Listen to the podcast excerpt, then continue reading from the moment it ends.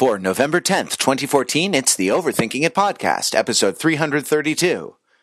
My watch is saying, that's the best thing about high school girls.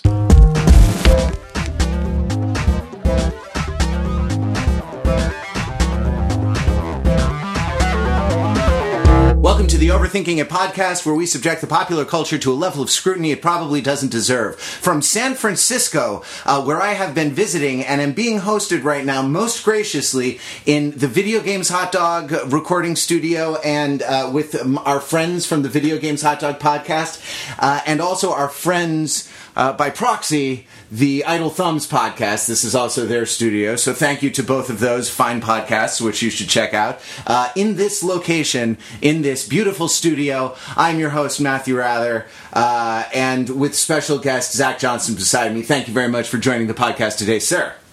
Well, thanks for having me, Matt. Uh, it's very, very uh, glad to have you to talk about Interstellar, and very glad to have such swanky digs as this to be podcasting from. This puts my uh, this puts my normal uh, second bedroom in the corner of my second bedroom podcasting studio to shame, and so um, in in honor of that, I've issued the Trader Joe's box wine for a fancy French wine uh, that I've brought for us to share. Um, we're going to talk about Interstellar, as you might expect, on this Overthinking It podcast podcast. But first, uh, there are five people on this podcast. Now, if each person were a cook, you might say that we had too many of them. Too many cooks, too many cooks, Too many cooks, too many cooks, too many cooks, too many cooks, too many cooks, too many cooks, too many cooks, too many. You're just not. You're not going Who to talk wants over to- that. yeah, that who was wants like to you're just explain- vamping.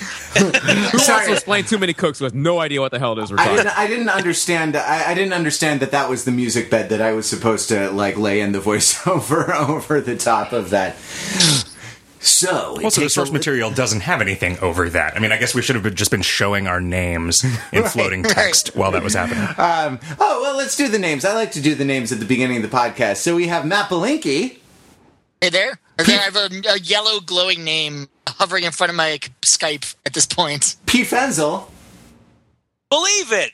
I became the Hokage this week, but nobody cares, so we're not going to talk about it. and Mark Lee.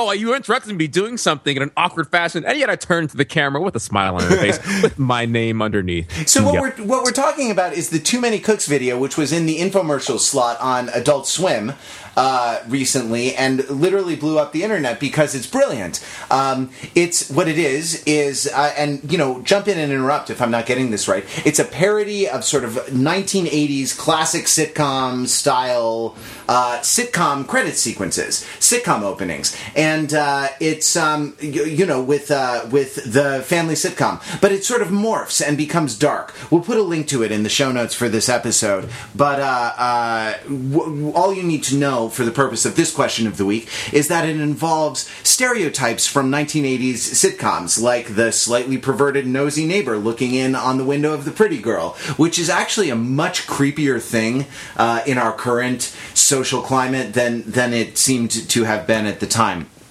Um, or the you know put upon father, the henpecked uh, paterfamilias, or the uh, the indulgent mother, or the you know uh, slutty teenage girl, or the other slutty teenage girl. The coat. So we're uh, we're asking panel this week um, if you were a uh, an '80s sitcom cliche, a la all the '80s sitcom cliches in Too Many Cooks, uh, in in the credit sequence, who would you be, and and what would the camera catch you doing before you did a big take to the camera and uh, flash those pearly whites in a giant toothy smile? Um, First in the alphabet, drink a lovely Chateau Neuf de Pop because it's not Peter Fenzel, it's Matt Belinkie.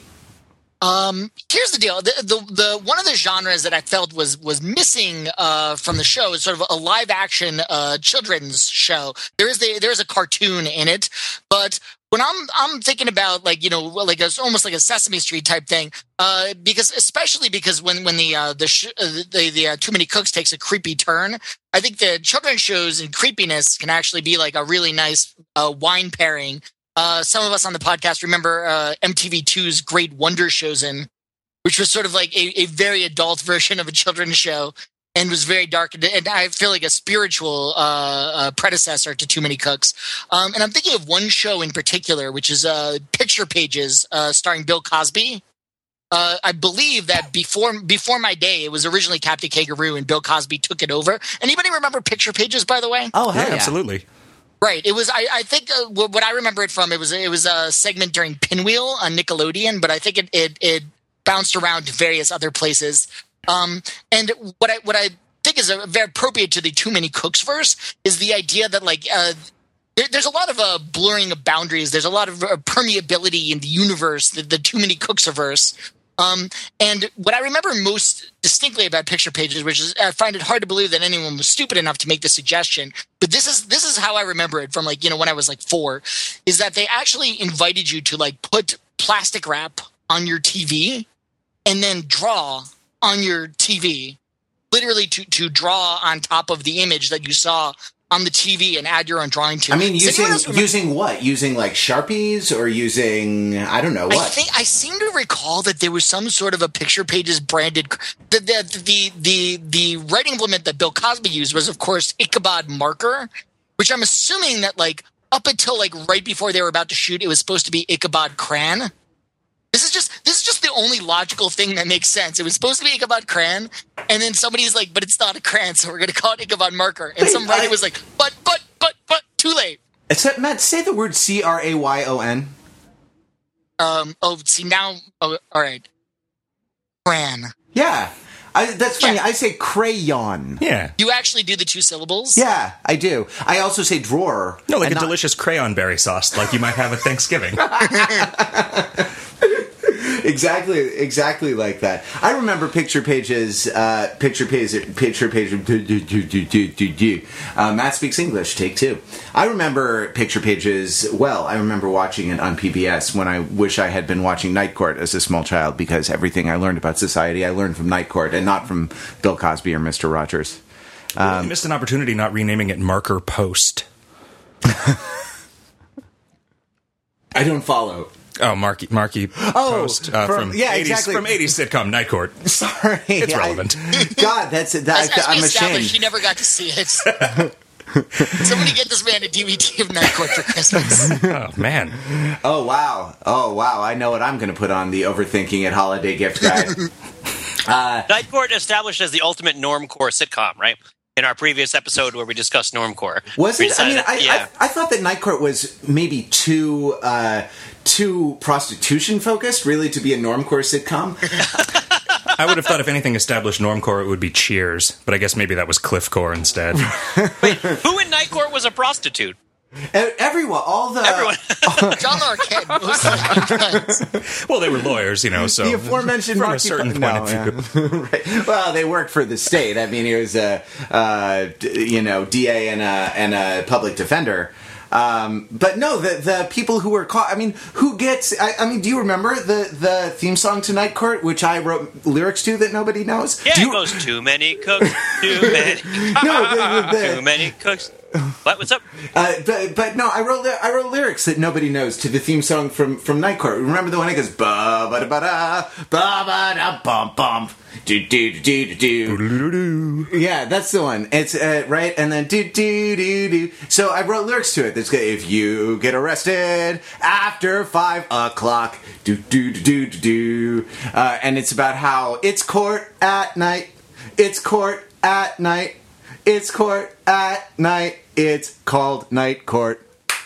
Called night court. Um, yeah, so that who gets arrested at night? It's it was all these solicitation uh, uh, solicitation charges and and uh, you Brent, know Brent Spiner for hillbillying for after being- curfew. I- for being a hillbilly. Um, but the uh, you know yeah yeah they were all and it was all John Larroquette was was always hitting on the prostitutes. Um, the, and I, I'm I'm terrified to think what part of my worldview uh, this my early exposure to this sitcom and syndication uh, affected. Peter Fenzel next in the alphabet. All right. Now, to clarify, Too Many Cooks isn't just about sitcoms, it's about all different kinds of television shows from the 80s. My particular favorite reference in Too Many Cooks was to Falcon Crest, the family drama about a wine dynasty, right, in California. They showed that that was the bird. You're wondering why there was a bird in the house. That's why. but one kind of show that wasn't shown in Too Many Cooks that I think would have reflected the spirit of Too Many Cooks and also the spirit of what we're talking about today, which is the movie Interstellar. Uh, because Interstellar is, of course, about man confronting the void, right? And and and that's one of the things that Interstellar is about. And there's another show that that really came into its own in the '80s that I think of as just uh, two human beings, maybe one human being, suspended in a void of blackness with like you know the white light of the focus of of generations uh, upon them. And I'm talking, of course, about 2020 uh, and other sorts of like I'm at a desk with white light on me in total blackness. Um, sort of pseudo news shows, right? And they're not pseudo news shows; they're sort of serious news shows. I mean, 60 Minutes is sometimes like that too, right? Where there's this like alternate dimension where the 2020 and 60 Minutes people like float in and out of existence as they comment seriously on the issues of the day. So I think I would be a character in Too Many Cooks who was like sort of passing through the 2020 void, right? And then and instead of giving like the smile to the camera, I would give like a serious look to the camera. But then I would be pulled away by like the tentacle of some eldritch creature that would turn out to have the head of the serial killer on it, something like that. Because you know Barbara Walters, you know, sleeps you know for deep eons beneath Hugh Downs, or no, that's not right. No, it's it's it's Barbara Walters all the way Hugh Downs. Oh, there you go. There you go. John Stossel joke. That's a placeholder for later. When we come up with a John Stossel joke, we'll go back and we'll add a John Stossel joke to this part of the podcast. All right, Don't I'll- let me forget, guys. Write an email to podcast at overthinkingit.com if I forget to do this. Uh, and uh, Mark Lee is next in the alphabet. Okay, so I don't have an exhaustive list of Asian Americans on television in the 1980s, but I do know that Pat Morita um, was on Happy Days, the 80s. Now, uh, for those who don't remember, uh, he started in the show in the 70s as uh, Matsuo Arnold Takahashi, the owner of the diner Arnold. So he went away for a while and then came back. Uh, in the 80s. And so, um, and as the token minority, sort of other on the Overthinking It podcast, I feel like I got to uh, portray this role. Um, but uh, noticeably on the Too Many Cooks, um, uh, in, the, in the video Too Many Cooks, that's the role of the other is prominently played by the alien cat, which of course is a reference to Alf, right?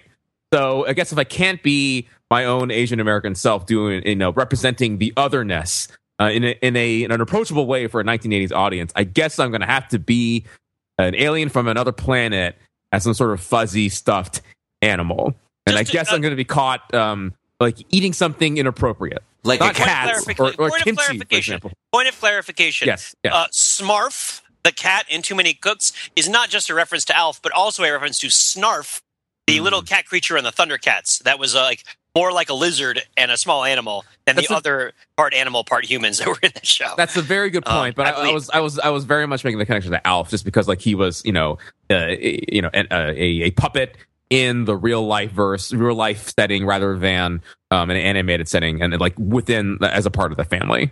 oh yeah, totally agree. Totally agree. He looks looks like DJ Cat, and he plays the piano.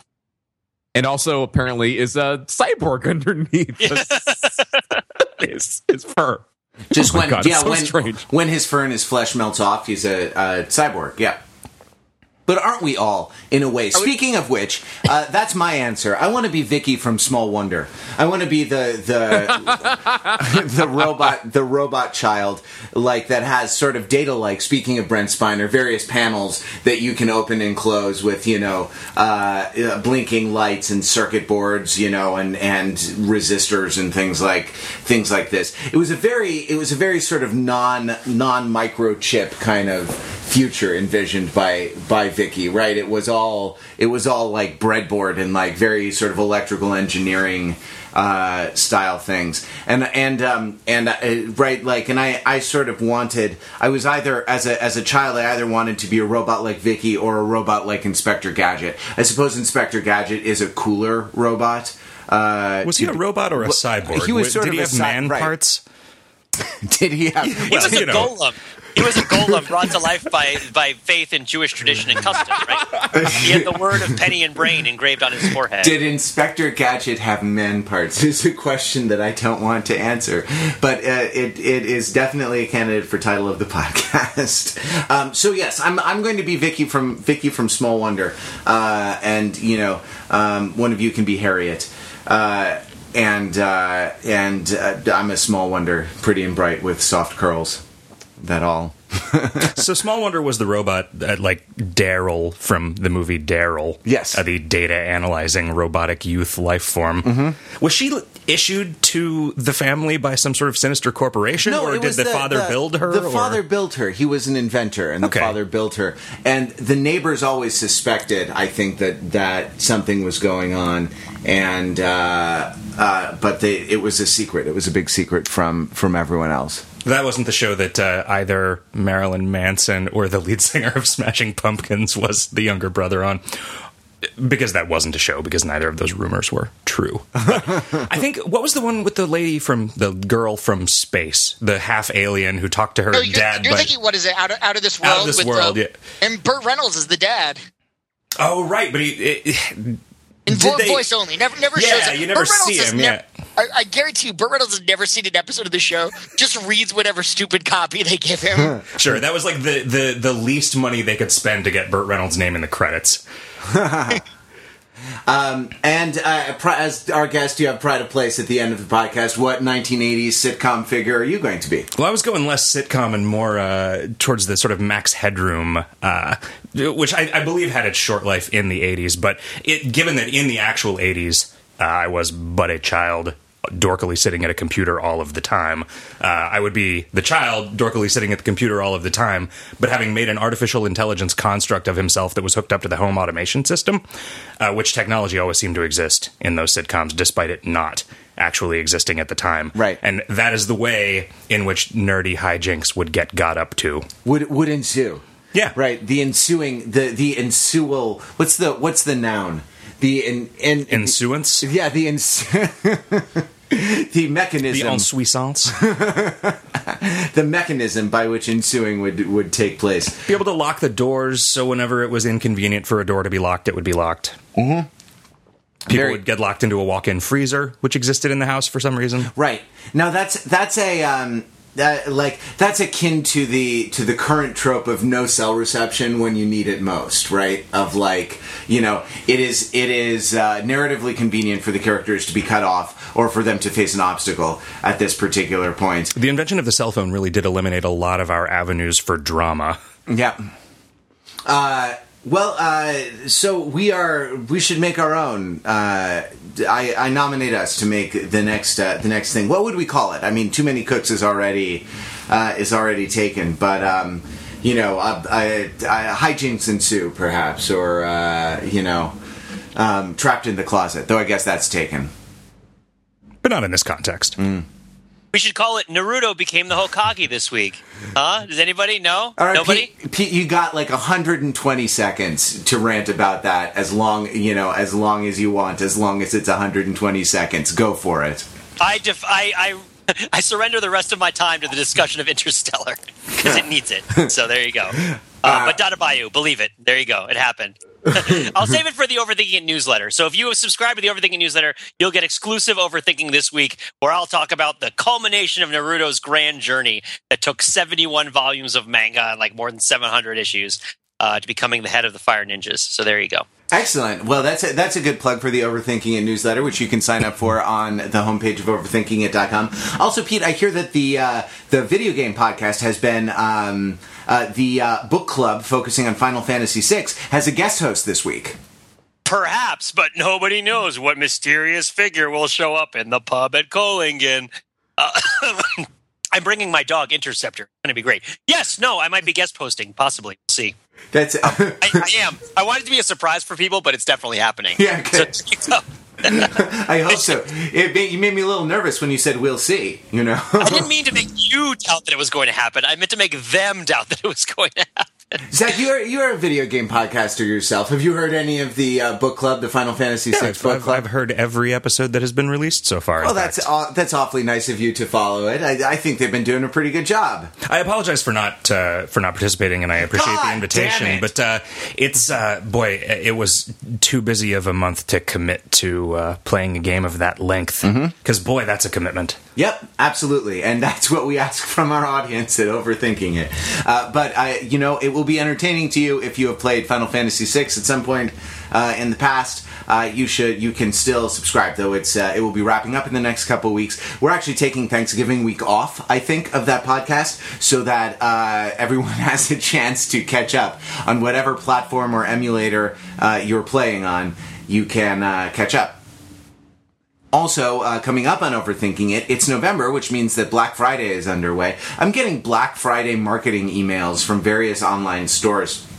So uh, I figure, I guess we'll jump on the bandwagon. Uh, our annual Overthinking It gift guide uh, will be released on Black Friday, as it is every year. Uh, it contains our suggestions for what the uh, the overthinker who has everything should get um, to have everything plus the things that we suggest.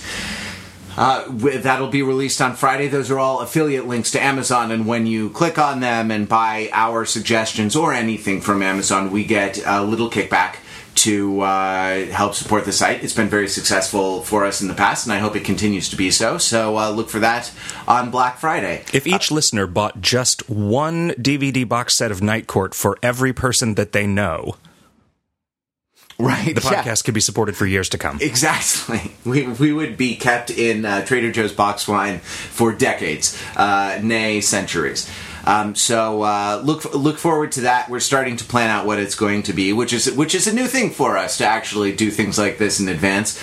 Um, we're usually flying by the seat of our pants, and and uh, we're we're looking forward to what we're going to uh, what we're going to present to you on Black Friday. So, uh, all right, Interstellar. I am the interlocutor on this podcast because I'm the one guy who didn't see Interstellar. I was going to go today, but then it turns out that all because it is uh, apparently like six hours long, all the uh, start times would have made it impo- would have made it impossible for me to join the podcast. So um, I'm going to to ask stupid, naive questions and uh, and leave it to you to you all to answer. Let me begin uh, by asking this. Um, do you four think that Interstellar was a good movie? Silence. Should, the yeah. silence should tell you everything. That the only thing that should, if only thing that would tell you more is if it were pounding organ music instead of silence.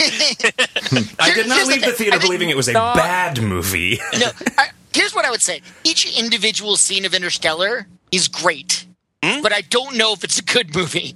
Each individual line of dialogue is great, but when you put more than two of them in a row, it starts getting problematic. oh man, that was my take. Was that the first hour was really slow, and the scenes with dialogue weren't that good. But that that in general, it was it had a lot to recommend it in terms of suspense and excitement and action and and spectacle. I suppose. Bark.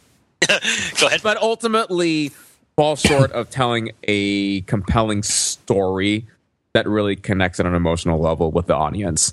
Um, uh, what I'm uh, all that is to encapsulate a lot of the sort of the negative aspects of the reviews of this movie. You can go read those um, if you want to figure out about that. Um, but uh, I don't know. There's so many things to talk about in this movie. Um, we have to just go through the wormhole and uh, and travel through to our five dimensional tesseract and deal with all this at once. And while we record this podcast, time. thousands of years will have passed for the listeners at home.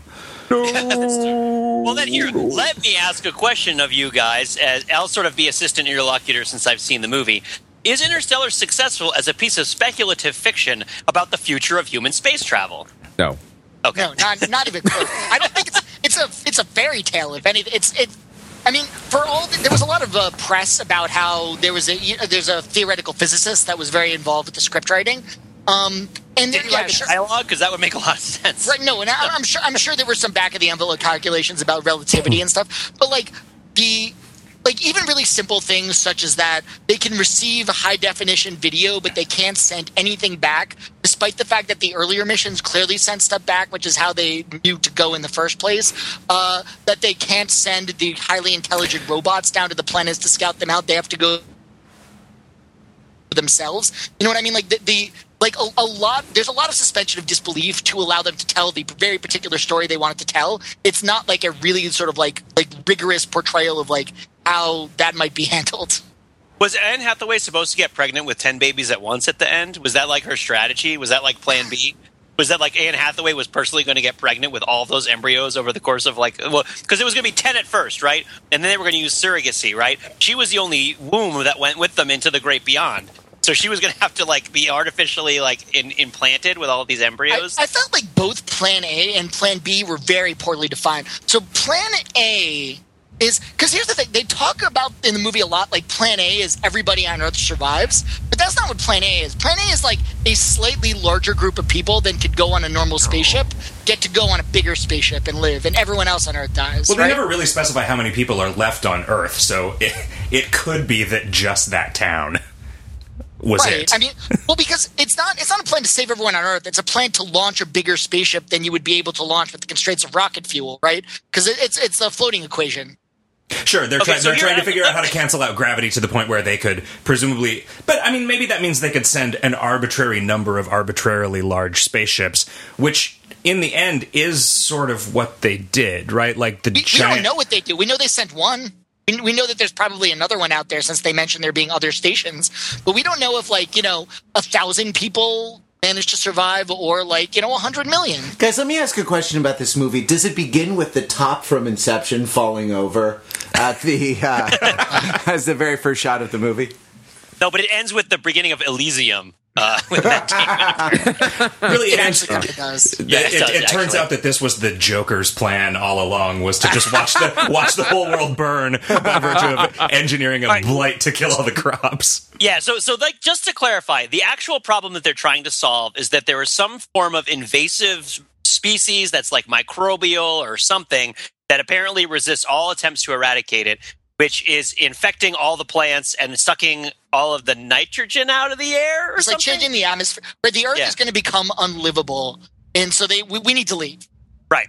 I mean, I Now, don't know. it- like of all the things to complain about this movie, like the ecological disaster that sets up sets it up, I don't think is really one of them. But sure, it's like not Well, super well explained. because the solution appears to be to set up a series of space stations that are around the general area of the Earth.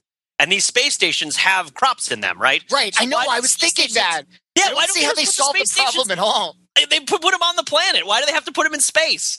Like, are they afraid that the to eat flight's a different kind of food, or like like take all the billions of dollars you spent to send like twelve man space missions to other galaxies and like fix the atmosphere. Well, yeah, yeah. It's like you. That's part of it. Is that like it, it accepts as a given that we are entirely that, that there's no to solving our solution to this problem. Yeah, exactly.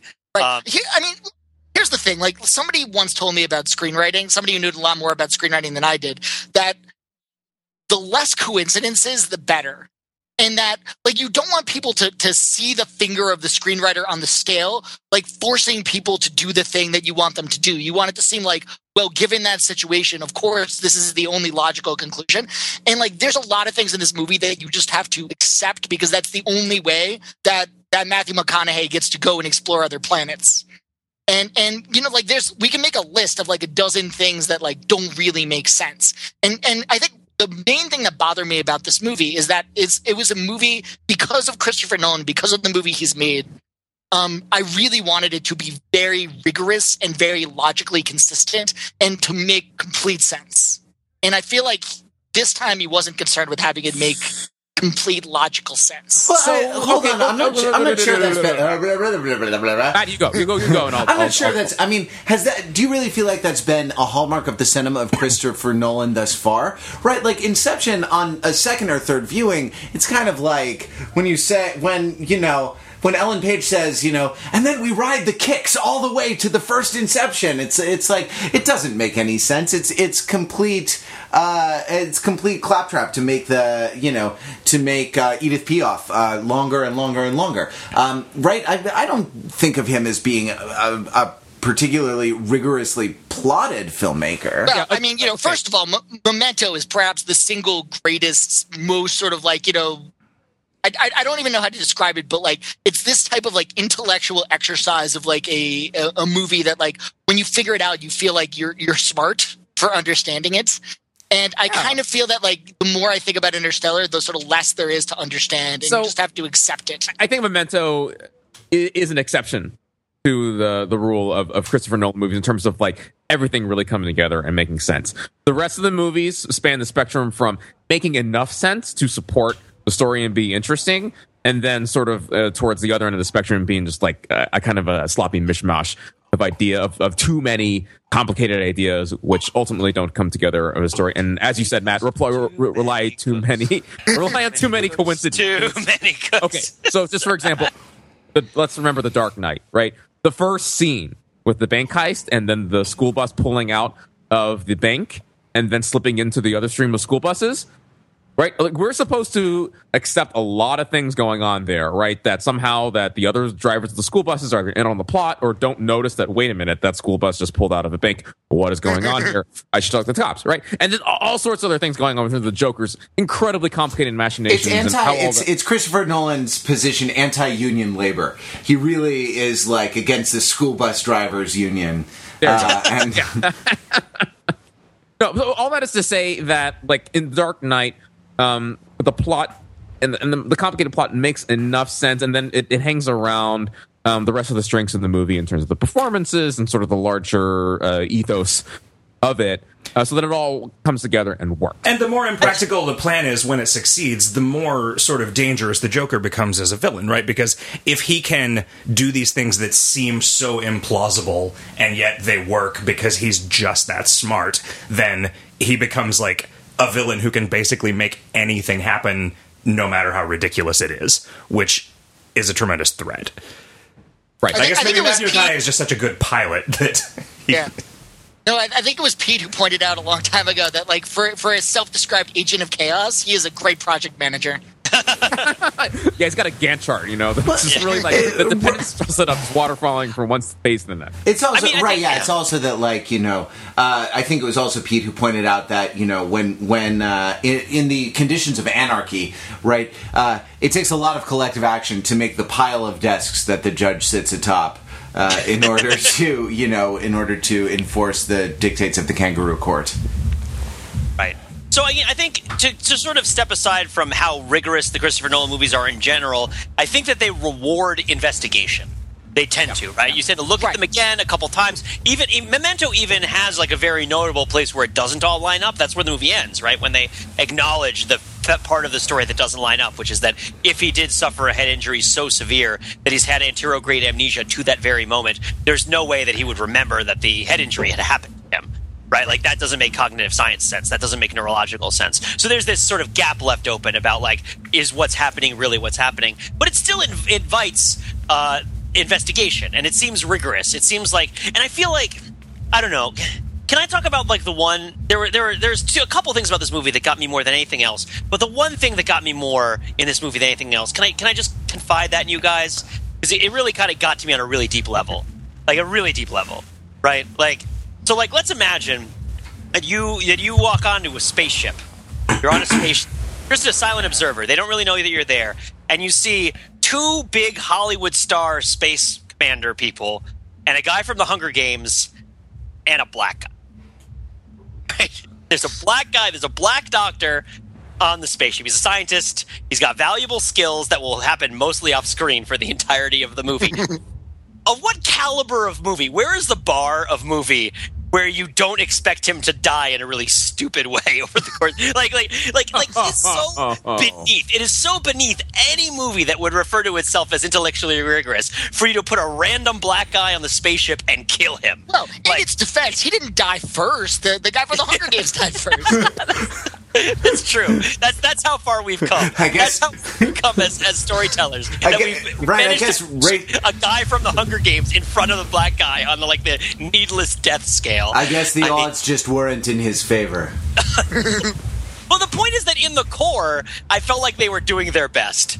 Right? Like in movies like The Core, where it's like, oh no, we haven't trained to the center of the earth, and people are going to have to die at random. You know, like we're doing, we're really hanging on by the seat of our pants here. We're not even sure we have enough film to finish this movie, right? Like, okay, this is what happens, and there's a bunch of stereotypical characters, and and you're kind of disappointed by the fact that the characters aren't more- more robust, and think the sort of things that happen to them are like not as surprising. But you and I remember the core very differently. I think I think they're they're remarkably three dimensional. Well, we should do do a, a core core podcast. We'll put that aside. Forecast 2015 coming up to the theater near you. No, no, no. We've we've already called our shot that we're going to do overviews of all of the Fast and the Furious movies before number seven comes out. Uh, so we can't, uh, you know, everything else comes after that. Fast and the Furious is our first priority, guys. And then we go to the center of the earth. I just want to say this is a very serious movie about humanity's future in which the only black guy in the whole world is killed by a robot booby trap. Can can somebody explain to me why the robot is booby trapped? because there's no one on the planet, but somebody might try to mess with the robot. I don't no. So the reason that the robot is booby trapped is, is that Matt Damon uh, has decided that he is going to uh, steal the spaceship of whoever comes to rescue him. Right? And Why is he going to do that? Because he doesn't because he suddenly realizes that he's actually afraid to die. He thought he had volunteered to to die on the planet if it didn't work out, and it was and it, he was okay with that. I, I guess, but like, I see, like, once they come to rescue him, why does he then need to betray them and steal their spaceship? Matt, Well, Matt, I've Matt. seen- Space Madness. Yes, exactly. It's far better. It's a space madness, Pretty all right. invested. He has Steve Buscemi, Space Magnus. Right, from- where he finds yeah, the machine gun on the on the lander. Exactly. um, he also has Steve Buscemi Con Air Madness, where he talks to little girls next to an empty swimming pool desert. Um, but uh, but I mean, he has- ostensibly, he booby trapped the robot so that no one would find out that he was lying about the viability of the planet. He right? lives in a one room structure on an unlivable planet. Don't don't do that. they- he didn't want anybody to know that he was faking the data early. He wanted to reveal it to them in a dramatic fashion by taking one of their friends out into the wilderness and murdering them. Here's the- here's like whenever I start nitpicking a movie like this, I think of uh, Indy on the sub in Raiders of the Lost Ark. In Indy, the, the scene where he gets onto the submarine and then somehow he stows away on the submarine. And we've we I, way way long ago I explored this on the podcast. But here's my point: nobody cares because Raiders of the Lost Ark is awesome. And even Yes. though the, the, that plot hole is ridiculously large and, and in no way explained, um, you forgive it because you're into the story and, and you're give them the rope to play with. And that like I feel like when you start picking little things like this, which is like, is booby trapping the robot really the smartest decision for, for, for that guy to have made? Then it's like what you're really responding to is that the characters don't touch you, the dialogue doesn't touch you, Yeah. and so you start like you start chipping away at the at the, the artifice of it all. Well, let me ask you a que- let me ask you a question then. is the the interlocutor who really didn't who really knows nothing about this movie, I, I didn't even know Matt Damon was in it. they, they sort of obfuscate that yeah, in the marketing. in the trailer It's, it's, it's a surprise. It's a really fun surprise. that Matt, so Da- that already, Matt Damon shows Yeah. up. It's like, hi, I'm Jason Bourne. I can run for half an hour flat out without uh, killing my without before my hands start to shake. Um, Well, no, but that's how they set him up. They're like, he was the best of us, and he's gone. and then it's like, we're going to go to this distant planet and find the best scientist we've got, and he's going to help us out. And it's Matt Damon. Holy crap! I didn't know he was in this movie. And it's Matt Damon with Space Madness. So, let me let me ask you a question. Like, if you had to, uh, if you had to express in a sentence what the intention of this movie was, like what the the impulse behind making Interstellar was, if it's not tight plotting, if it's not snappy dialogue, if it's not like a kind of logical internal consistency that the internet seems to value so much, right? What is the antis- what is the artistic impulse that governs uh, the kind of unfolding of this film? I have a I have a. All right, hold on, Mark. Let's you go take first. turns. Let's take turns. Yeah, go, okay, Matt. go ahead, Matt. No, I was I was going to say I think the key to this movie for me. I was reading an interview with Jonathan Nolan, uh, you know, the co-writer of the movie, and he mentioned that the movie was not originally. It didn't start out as his idea. It didn't start out as Christopher Nolan's idea. It started out as Steven Spielberg's idea. Uh, Steven Spielberg had heard a lecture from a theoretical physicist about how wormholes would really work or black holes would really work, and was curious about like, could we write a movie about space exploration using wormholes? And basically, I, it seems like he hired Jonathan Nolan to work on this concept. Uh, you know, like maybe like four or five years ago, and then like you know, gradually decided not to do it, and Jonathan Nolan just took it and ran with it. But if you guys, I mean, if any of you saw like, for instance, AI, you get the sort of like it's it's a bit of technology, but it's frosted with like a a, a, a very thick coating of like you know raw Haley Joel Osment's emotion and love, and it's sort of like smothered to death in this like wet blanket of of um, maudlin. You know, you know what I'm going for. This is it reminded me very much. You guys read the A Wrinkle in Time? Sure, of course. Which I, I get the feeling Jonathan Nolan has too because he did this explanation with the piece of paper. Yeah. Um, but but he also remembers the part at the end where like you have to you have to fight the thing, and then it turns out like love is the secret weapon, and as long as Yeah. you have love, everything's going to be okay. Yeah, there were a lot Right. of comparisons to the Fifth Element being tossed around because of that sort of. I don't know what I, what I thought was a ho- at least the movie was trying to be a little harder sci-fi than the Fifth Element was. It it struck me that it was very much kind of pastiche of things from other science fiction movies in in the same way that the Fifth Element was, but it didn't earn the goofy sentimentality at the end. I don't think in the same way that you know a movie that basically could have had wizards in it did in the Fifth Element. It. Ugh. All right. Um, so uh, here, so I totally get you. I totally think if Spielberg had made this movie, the video messages from your child as they grew up would have been like a much bigger deal because that's a totally Spielberg friendly idea, right? You get to like watch your kid grow up in video messages that they send you from outer space, and you read see them in outer space over the course of like a day. As opposed right? to the Like- Michael Bay idea, which is that when you blow up the asteroid, you see just a uh, just a kind of meaningless random montage of like girl on a swing, like uh, sunset, you know, beautiful things, you know, all kinds of things going going on together. Close my eyes. it's a series of awesome things on giant screens. I miss you, babe, and I don't want to miss. A th- okay, sorry. Because So even here's- when there's so too good. many cooks, the number of cooks will never do. Because there's too many cooks. So okay, so here's my, my take on what this movie is about. In like, I guess in one sentence, is this movie is about it's about men. It's about stubborn men. This isn't going to be one sentence. It's going to be one sentence built out gradually. It's about stubborn men who don't want to invite the opinions or feelings of others into their lives, and it's about those stubborn men confronting the vast emptiness of the universe and somehow finding a way to self-actualize while still resisting any meaningful connection with other people it's basically like uh, like sort of like I am so smart and special and angry that like I need to face the universe on my own and none of the people who think that they can help me or none of the other things that I might be able to do that might make my life better are worth my time because I'm better than that. Right? And it's about the story of one hugely arrogant man who thinks this about himself, although it doesn't condemn him for thinking about it. Um, literally like being kind of unwilling to really engage in a meaningful way with his own kids in real life, but like totally jazzed at the idea of like projecting messages to them through like the interior of a black hole.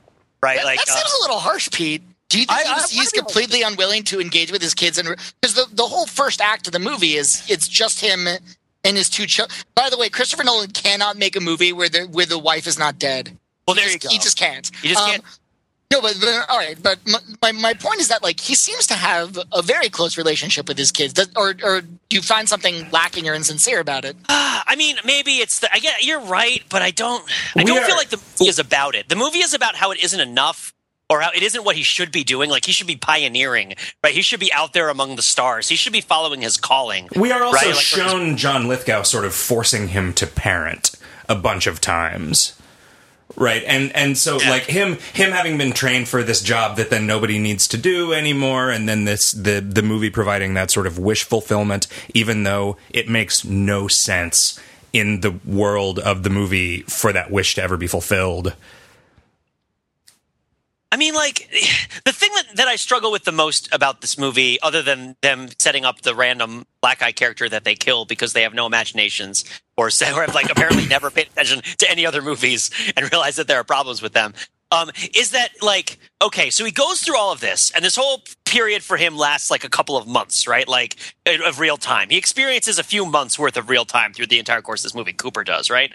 And he like travels the whole thing and he comes back and he sees his daughter again on her deathbed and she tells him to go away because it's not right for him to see her die right? It's all about him first of all none of it's about her none of it's like oh you know i have so many questions or like oh i want to catch you up on my life it's like no the best thing for you right now is to go have sex with anne hathaway on an alien planet right? And it's like you should go to this woman that you don't even like, doesn't like you, who's sitting in the middle of nowhere next to like the grave of her fiance, and instead of inviting her back to come to the space party that we're all having, she you should just let her sit on that planet Yeah. and raise embryos. Yeah, wait, wait a second. Was there anything in the entire movie to imply that there was like any sexual chemistry between those, besides the fact that she's Anne Hathaway, so obviously he wants her?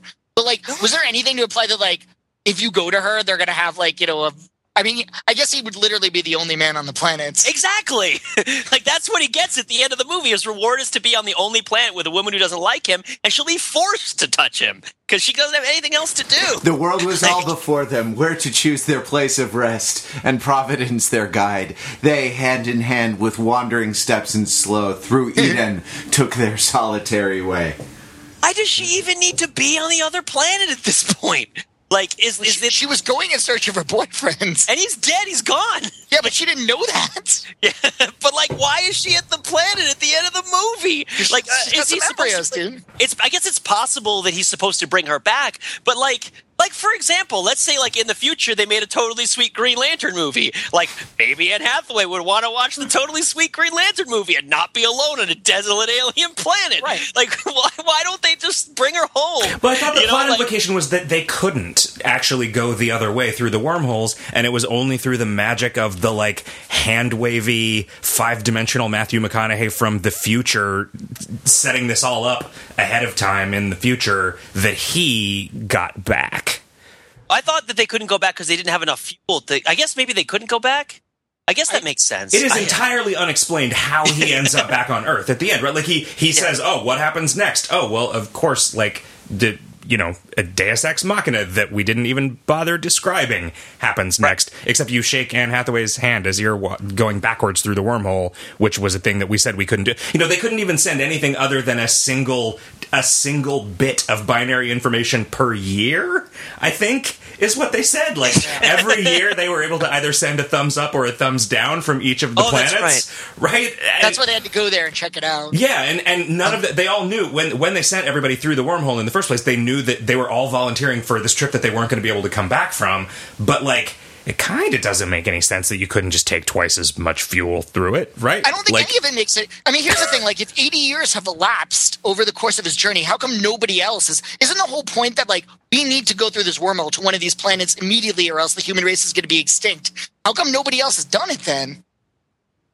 I just I feel like it's a three-hour movie where neither Plan A nor Plan B makes any sense. Yeah. And- okay, all right, okay. So let me Mark, try to redeem this movie a little bit here, um, because we're all trying to answer this question about like what is this movie about, and it's clearly about a lot of things. It's in fact, it is a it is about more things than it is not about things.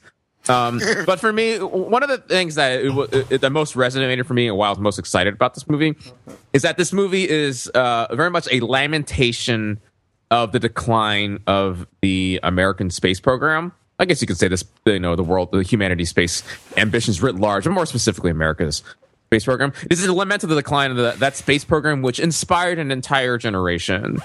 Right, uh, and inspired uh, stories like Star Trek and Star Wars, like you know the 2001, this, you know, the wonderful science fiction of the 60s, 70s, and 80s, uh, and, and beyond. Right, it, it laments that decline, and it is a call to action for us to tr- try to reclaim that ambition, the sense of uh, going far, far beyond ourselves, and truly to that final frontier and beyond that. And it is it is so permeating throughout the movie, and those are probably its most effective parts, right? The um the beautiful images of the spacecraft, uh, the the images of the spacecraft traveling through the wormhole and through time.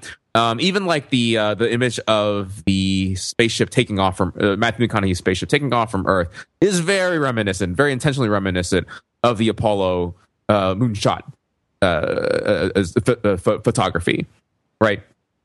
Um, and and so in in that regard, it was partially successful, but ultimately, and I hate to bring us back down here, but ultimately undermined by uh, the the Deus Ex Machina, the, the plot components, and in particular the five dimensional tesseract at the end. Which sets up the whole thing where, well, in order for mankind to uh, to really enable this, this journey to the stars, we have to uh, somehow invent five dimensional time and space travel so we can send mass- messages back to ourselves, which really actually really really undermines this whole idea of like our ability to uh, explore and go beyond our limitations is intrinsic and from ourselves. Um, you know, not not self-fulfilling prophecy.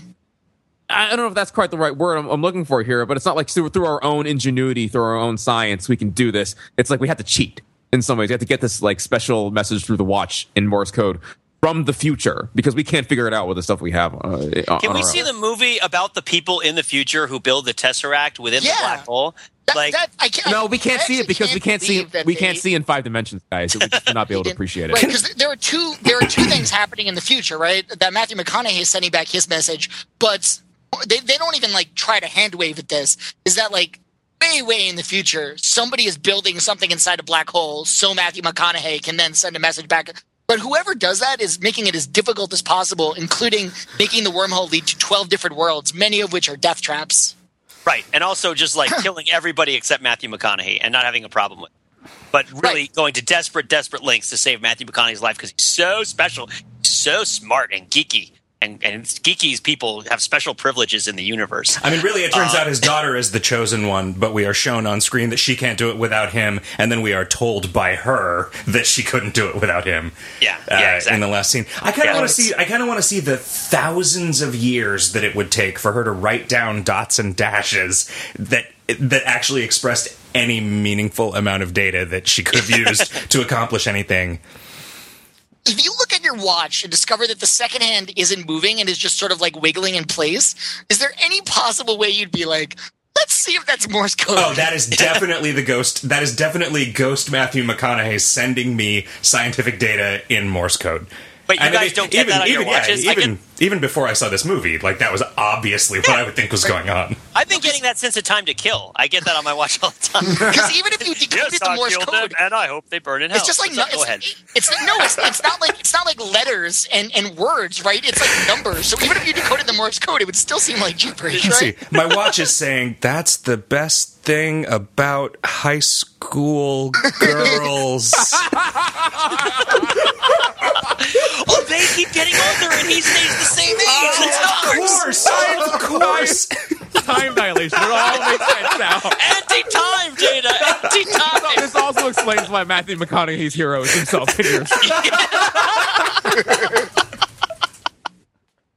oh man, the temporal, the temporal McConaughey loop. Jeez, that blows my mind. That's awesome.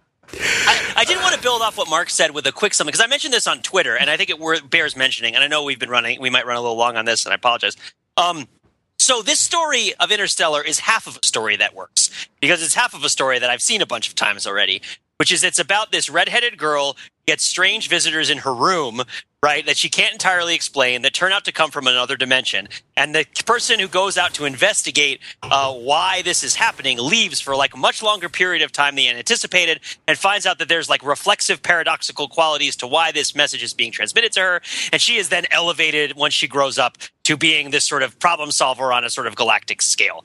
Right. Um, and of course, this guy who goes adventuring, he has this companion with him who's this woman who doesn't particularly like him. And he's really arrogant about things. And she's constantly trying to solve problems with emotions. Basically, what, and it ends with this like weird, like, you know, multi-dimensional, inexplicable Deus Ex Machina that also involves kind of like home decoration, right? And and other sort of old timey things like bound books and whatnot. I'm of course describing a Doctor Who episode, right? I'm expecting describing a lot of the arc of the Matt Smith Doctor Who seasons, which is about Amy Pond, the girl who waited, who is this little redheaded girl, has a mysterious crack in her bedroom that is connected to some sort of broad interdimensional phenomenon that's very bad.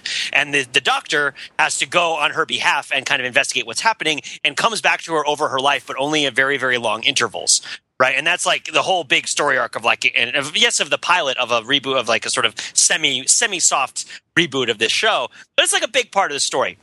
And the idea of having a story that starts with like a real life problem that becomes a sort of like vast existential experience of horror and then is solved through like a kooky old timey Deus Ex Machina is like very well trodden world and stuff in like the Doctor Who world. But the different, and, and I say that Interstellar is very, very successful at setting up the like the vast galactic interstellar existential horror aspect of confronting like the physics and the vastness and the dynamics of this whole thing happens, right? Like it is scary, it is huge, it is alien, right? Like Matthew McConaughey confronting this, you see like the person and you see the vastness of space, and there is like real tension and, and anguish. The difference is with Doctor Who, the, you get to the point where it doesn't make sense anymore, and you also have like charm and wit and jokes and camp right? You have like all these aspects that soften everything around the horror so that you can consume the horror, right, and appreciate the horror for what it is. But it also gets rounded out in an experience that's a little more bearable, a little more kind of like can, can come of a piece a bit more and deals with like logical inconsistency in a little bit more of a consistent way. I mean, did anybody else see similarities between Interstellar and Doctor Who? I felt like there were tons of them um, throughout the movie. I don't know if anyone else on this uh, podcast watches Doctor Who. I know Matt does, but he didn't watch Interstellar. Uh, no, I, I, I didn't watch Interstellar. I also didn't watch the Matt Smith seasons. I've only watched the Peter Capaldi season of the 2005 reboot. Um, so you know, but but uh, eventually Fiona will will drag me through the David Tennant and, and Matt Smith seasons. There's even the similarities in the Listen episode, right, where Peter Capaldi's doctor becomes obsessed with alien creatures that have evolved to avoid detection and goes to the end of existence in order to try to find them in the utter silence of things. Yep. And then it sort of becomes reflexive, where they realize that it's his own fear that's creating these echoes through time that he's finding in his own anxieties right? And it's sort of like, oh, like we're creating this cycle for ourselves. I felt like that that episode of Doctor Who this season. I'm sorry if I spoiled if you haven't seen that episode of television yet, but I feel like it's a smaller scope. An episode of television from months and months ago is of a smaller scope than like a big movie that just came out this weekend. Um, you know, it's it's a similar kind of story, and I felt like it was more it was it was better done because it better identified kind of like the personal stakes of confronting those sort of large unknowns. But it's just I don't know. It's like this this it felt like he was going for Kubrick and it ended somewhere and it landed somewhere around Doctor Who. Right, because it just it got, it got too kooky. It got too kooky. It got too weird, and it lost track of being unknowable and merely became absurd. Right, um, and in that sense, I think, and you can go through. You can look at the relationship between Anne Hathaway's character and and uh, Matthew McConaughey's character. I mean, after I watched the movie, my first tweet was "All right, all right, allons-y," which like two people thought was funny. Um, but you know, Naruto Naruto became Hokage this week, so screw y'all.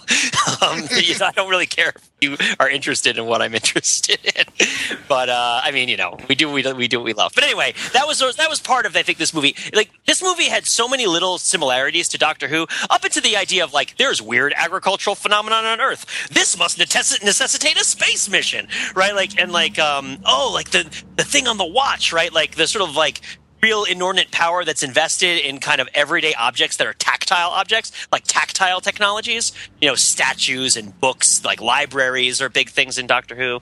Um, all that stuff. So I don't know. I thought that, that it was so similar to Doctor Who, particularly with like the redheaded little girl who grows up, which is just such a weird parallel. That like I'm more comfortable if they watched Doctor Who and merely took the ideas because they thought they were cool, than if they would actually say that they didn't see them and they just happened to arrive at a bunch of the same ideas just by coincidence.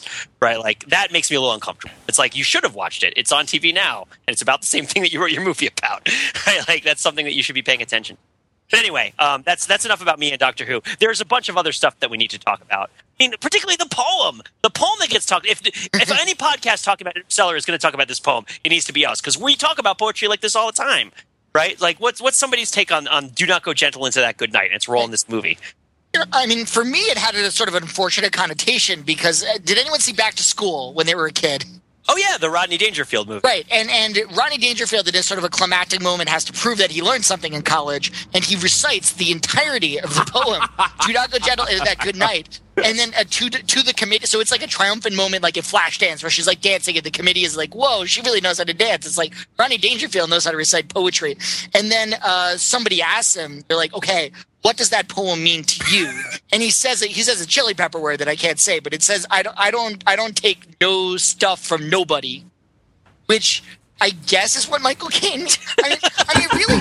The, the thing is, like, it's it's the most sort of like simple. It's it's it's the most sort of like you know simple Cliff Notes version of like the sort of like let's not give up. I don't know. It it, it seems sort of meaningless to me. Besides that, like anything Michael Caine says sounds cool. I mean, "Do Not Go Gentle into That Good Night" was written by Dylan Thomas at his about his father's deathbed, right? About his father who was dying, right? And it says, "And you, my father, there on the sad height, curse, bless me now with your fierce tears, I pray. Do not go gentle in that good night, rage, rage against the night." Dylan Thomas isn't saying that he wants his father to stay alive. He doesn't think that it's possible for his father to stay alive in this situation. He just does not want him to give up and resign himself to it, right? Which, Which, which, is I, I never, I never agreed with that poem. That poem is basically like, there's no such thing as like slipping quietly. Like you can't die peacefully. Like Dylan Thomas does not believe in No, a yeah, he's, death. he's really against dignity in that poem, right? Right. He's I know, and it's like, what's what's wrong with like you know, if you're on your deathbed, you can just accept it. Well, that's what makes it a poem. I well, what makes it a poem. But Dylan Is Thomas what is not makes a exactly a happy dude. Well, he's not a happy dude, you know. And like he's writing this. Po- this that's what the, the poem isn't about. Like a universal statement about everybody and death. It's about Dylan Thomas's attitude about his father dying. Like it's about a specific death, and it's about a specific thing that happened. And I wouldn't take life advice from Dylan Thomas about anything. Yeah. But you Like, see, I think a lot of people died of like, like alcoholism Michael before he Caine. was four- What's a up? lot of people sort of quoted like a mantra, you know, that, that which I think is how Michael Caine is using it. He's not asking you to seriously consider the poem. He's just sort of being like, "Come on, guys, we can't give up. We right. gotta It, it belongs. shot." Yeah, and that's why it belongs with "The Road Not Taken" as one of the most seriously Exactly. misunderstood poems in English. Right. Yeah. The Road Not Taken is not about doing the misunderstood thing and how like taking the the less popular alternative will like give you character and you know spunkiness. It's about how you're going to lie about the choices you made, and that's how the story of your life is constructed by your lies. Right. And do not go gentle uh, at their uh, do not go gentle into that good night. You know, I don't have it in front of me, but but uh, it strikes me that that there is a, a bit of it that's like even though some people at the end, uh, and this is the quote, they know dark is right. That is to say, you know that you should kind of you should you should slip out with with equanimity and dignity and uh, kind of a stiff upper lip uh, about the hand that fate has dealt you, even though that you know dark is right you should rage rage against against the dying of the light. It's really counterproductive advice. It's a it's a it's not a self-help book so much as a self-harm book right yeah, which is the life of Dylan Thomas in a nutshell. It's like it's a book of self harm. I mean, I'm not I'm not impugning his work. I'm just saying like let's. This is not o- Oprah's book club kind of guy we're talking about here. This is like a very desperate sort of poet.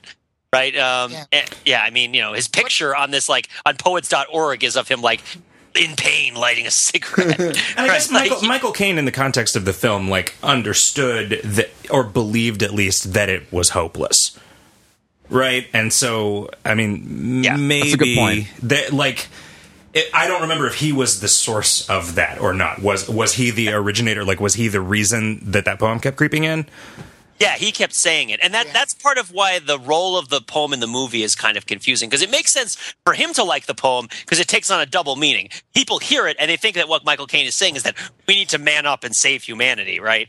And what Michael Caine is really saying is that like it's impossible to save humanity, but I'm going to like pretend to keep trying because the the alternative is intolerable right? Um, but the way that it's repeated and the and the times that it's repeated, the movie never really seems to make a per- particularly serious psychological investigation of Michael Caine's hopelessness and like his his like his endeavor in continuing to try to like build the plan A out and convince people of the plan A. I mean, I guess you could just wrap it up with a bow and say, well, it's all a lie that he's doing to convince his daughter to get off the planet to have sex with Matthew McConaughey on an alien landscape, right? Like that's like his goal is like I met this nice boy for you. He used to be a spaceman, and like we're going to get you guys a nice place together.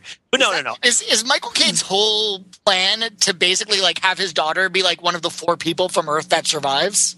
I mean, it's hard to ignore that one of the four people in his plan that survives is his daughter, especially given how much everyone else in the movie talks about like the preservation of your own child versus the preservation of the species as being an irreconcilable conflict, right? Like um, that. Michael, that it, it lowers Michael Caine closer to Matt Damon's level, right? Yeah, exactly. That that Yeah, he's manipulating things. yeah. That's uh, what as opposed to acting selflessly. And uh, you know, in perhaps in contrast to that, Matthew McConaughey at the sort of climactic moment, um, and so that you know somebody else can continue casts himself into directly into a black hole.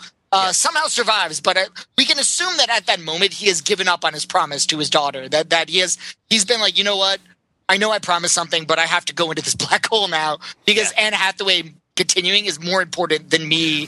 So in a- I mean, in a way, he defies the spirit of the poem. I just and, and like maybe, I just that's like the to, message. to remind everyone of Bruce Willis at the end of Armageddon, right? Who says Oh, yes. who says to Liv Tyler in the final communication that she sees on the bank of like thirty televisions all around her, if you thirty video screens, if you recall that that shot of them going blank and uh, displaying snow and her like collapsing on the desk in front of them, a very moving image from from with her Michael palm Bay. on the screen, right? Her fingers outstretched as if to clutch Bruce Willis's asteroid dead dead face. Wow, that's that's a Darmok level. Uh, that's a Darmok level uh, metaphor, right? Like Liv Tyler, her fingers outstretched. as if to clutch, as if to clutch Bruce Willis's asteroid crushed face. The That's- beast. I think it keeps going. the beast at Tanagra, the beast on the asteroid, the asteroid blowing up.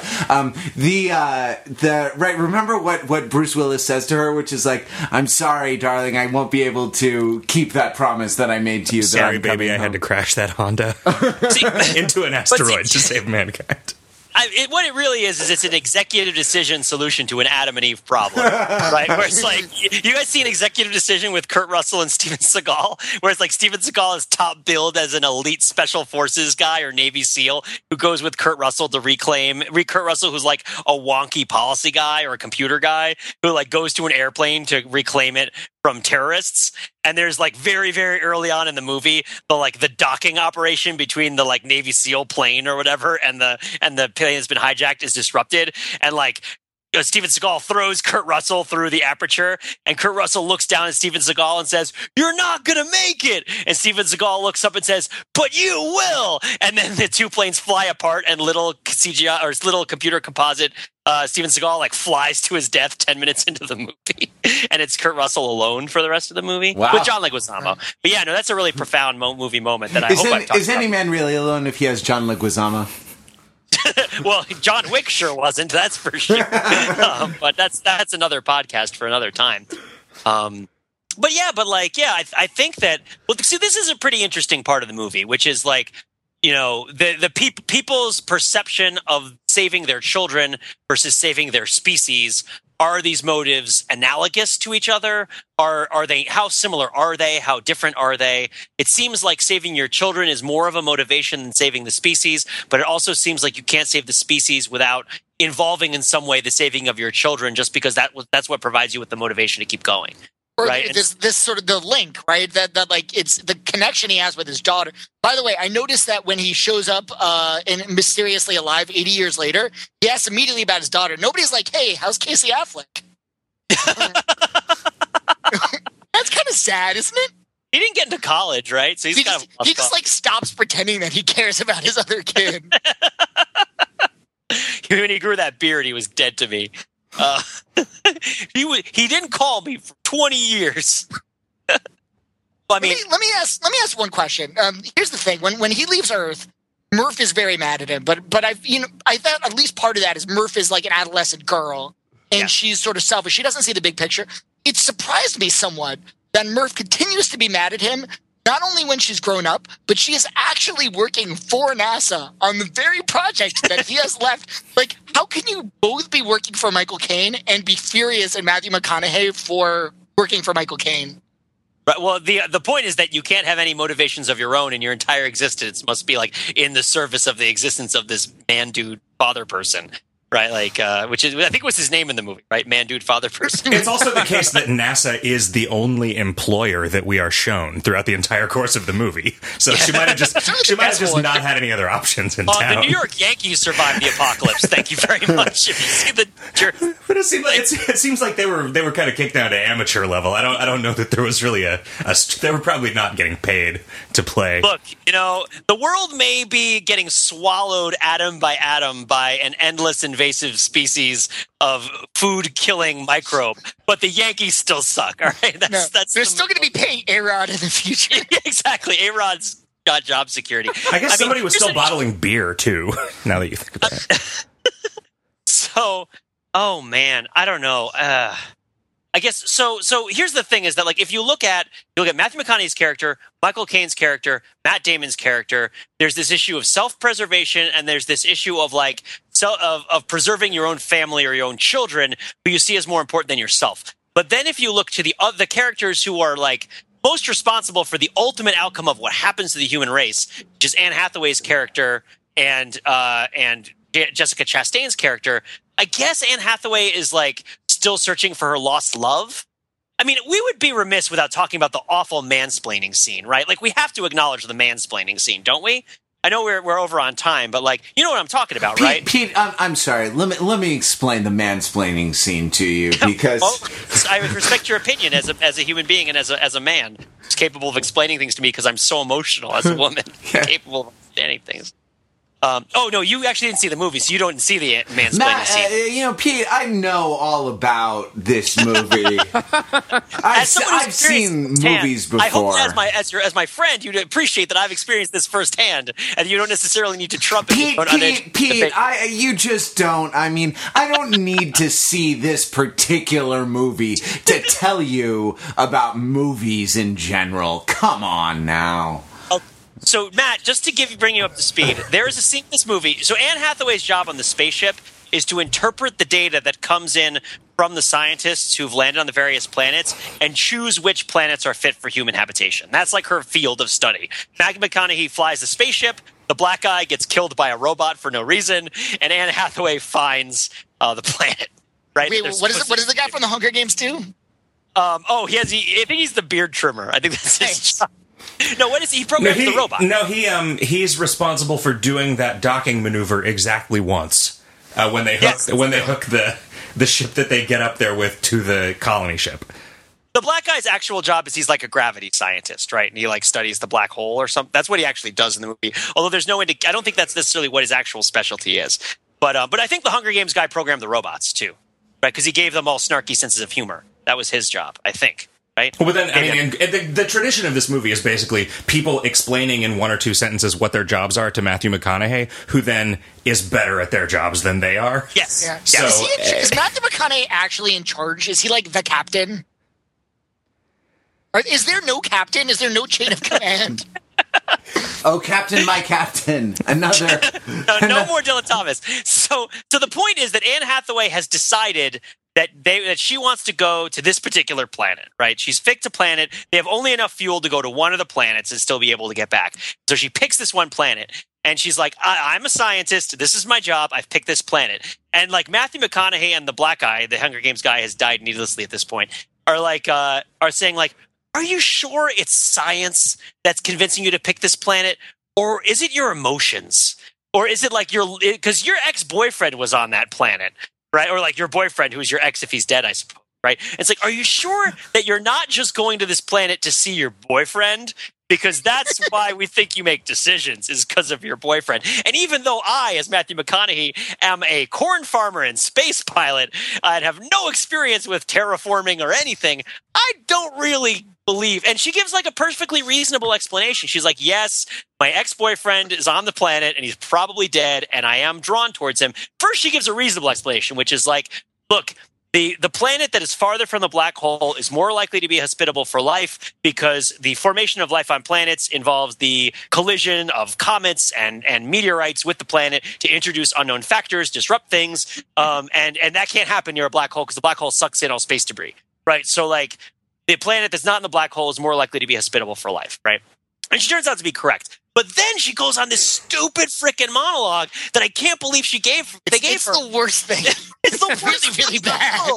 It's the worst thing. It is like it It is it's, so bad for Anne It's, Hathaway. it's like she lost a bet. It's like her agent lost a bet, and it's like you're going to have to do something that gets you fired, and it's make Anne Hathaway say this monologue on screen, and it's just oh my god, and it's basically about like. Doesn't the power of love also count for something in outer space? I mean, does- Isn't love science in a way? in a way, isn't love also science? Isn't it also science that love is the one thing that survives? It, it doesn't. It doesn't take money. It, it, It doesn't take fame. fame. It- you, don't need no credit cards to ride this the space, space plane. plane. space plane. I just improved it. Actually, I mean, that said, uh, of all the things about that monologue, it does presage the dumb way that the movie ends. She's right. That's the Yeah, worst that's the worst thing that. about it, She's right that- about everything She's she's right about everything she says. and they picks the still right don't planet. She picks the right. She figures out love. Love actually saves. Love gets you out from inside a black hole. Wait, wait, Love, Love Actually save this saves this movie. They all watch Love Actually, and the the the film, the problems of the film are resolved. Well, the thing is, they think that God only knows what they'd be without you, but really, it's us. It's us from the future that don't know what I'd be without you, right? Like, and that conclusion they come to with no evidence, right? This idea of like, wait, this isn't some sort of alien species that's opened this Yeah. fifth dimensional portal. This must be humans from the far distant future. Why? Why? Why does it have to be Worse than a Deus Ex Machina, because in a Deus Ex Machina, you know who it is. That's in, it's in the Yeah, title. it's Who it Deus. is. There's And a this machine, one, there's a Machina, and there's- it's a, a Deus a on it. screenwriter. It's a screenwriter Ex Machina. it's like I'm getting him out from inside this black hole because ending. Yeah. We're going to get people mad at us because there's a lot of people who really love this movie, and I feel, I really feel like they need to. I don't know. I don't want to insult them personally. Really? Are movie. there are there a lot of people who really love this movie? Maybe not.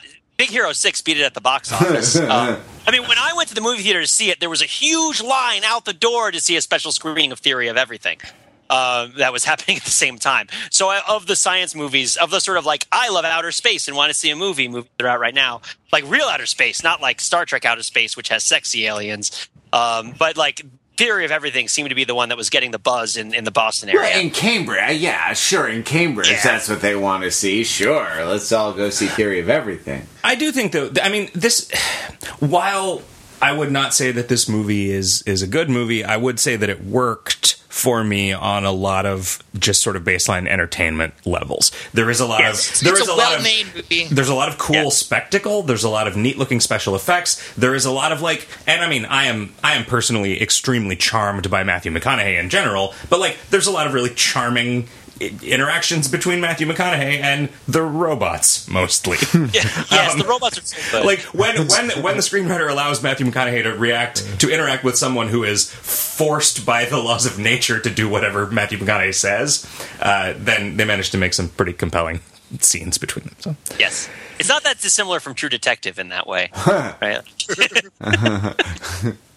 But no, the robots were really funny. They were really, and the robots were modeled after the monoliths from 2001 as sort of a, a, a tip of the hat. Um, and the robots had like adjustable humor settings and truth settings to make it comfortable to live with them. yeah, and I feel like also a, a very a very uh, close uh, homage to Kevin Spacey and Moon too, right? The sort of like this is a robot, but it talks like a person, and therefore it's just a, another character. I did not see that movie. Oh, you got to see it. It's great. Oh great yeah, movie. oh absolutely, yeah, boy. It's su- a super cute robot. I really, for a second, I envisioned K-Pax as I thought was That's the movie what you were I was thinking about. about that as well. and I'm like, I don't want to comment on K-Pax, but but if it's Moon, the Sam Rockwell movie, Yeah. All right, Okay, we'll we'll, uh, we'll we'll leave the podcast there before any of us has to comment on, On. K-Pax. Uh, so um, this has been a great uh, episode of the Overthinking podcast. Thank you very much, Zach Johnson, for joining us on on the thing. Thanks to the Video Games Hot Dog crew and the Idle Thumbs crew for uh, lending us their podcast recording studio here in San Francisco. I'm really glad uh, that Belinkie was able to join us, that Mark Lee and Pete Fenzel were able to join us. Uh, if you like uh, what you hear, subscribe to this podcast on iTunes uh, or in whatever podcatcher you use. in outer space, witty robot cooks in outer I, space. can't, I'm sorry. I was trying to do it. I couldn't do it. I couldn't keep a straight face while uh, while doing it. Um, if you like uh, more overthinking it, if you'd like uh, that, you can get the Overthinking It newsletter. Sign up on the homepage of the website. Uh, you can subscribe to the Overthinking It book club podcast. Now considering Final Fantasy VI, and uh, you can wait in joyful hope for the coming of the Overthinking It Black Friday gift guide, which is coming soon. Uh, we'll be back next week with more Overthinking It podcast. Until then, visit us on the web at www.overthinkingit.com, where we subject the popular culture to a level of scrutiny. It Probably doesn't. Scissors Do not kill gentlemen at good night.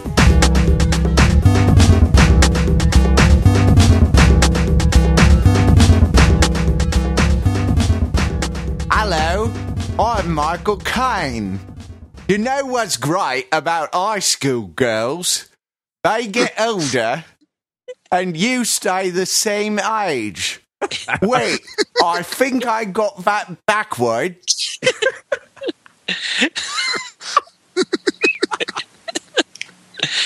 All right.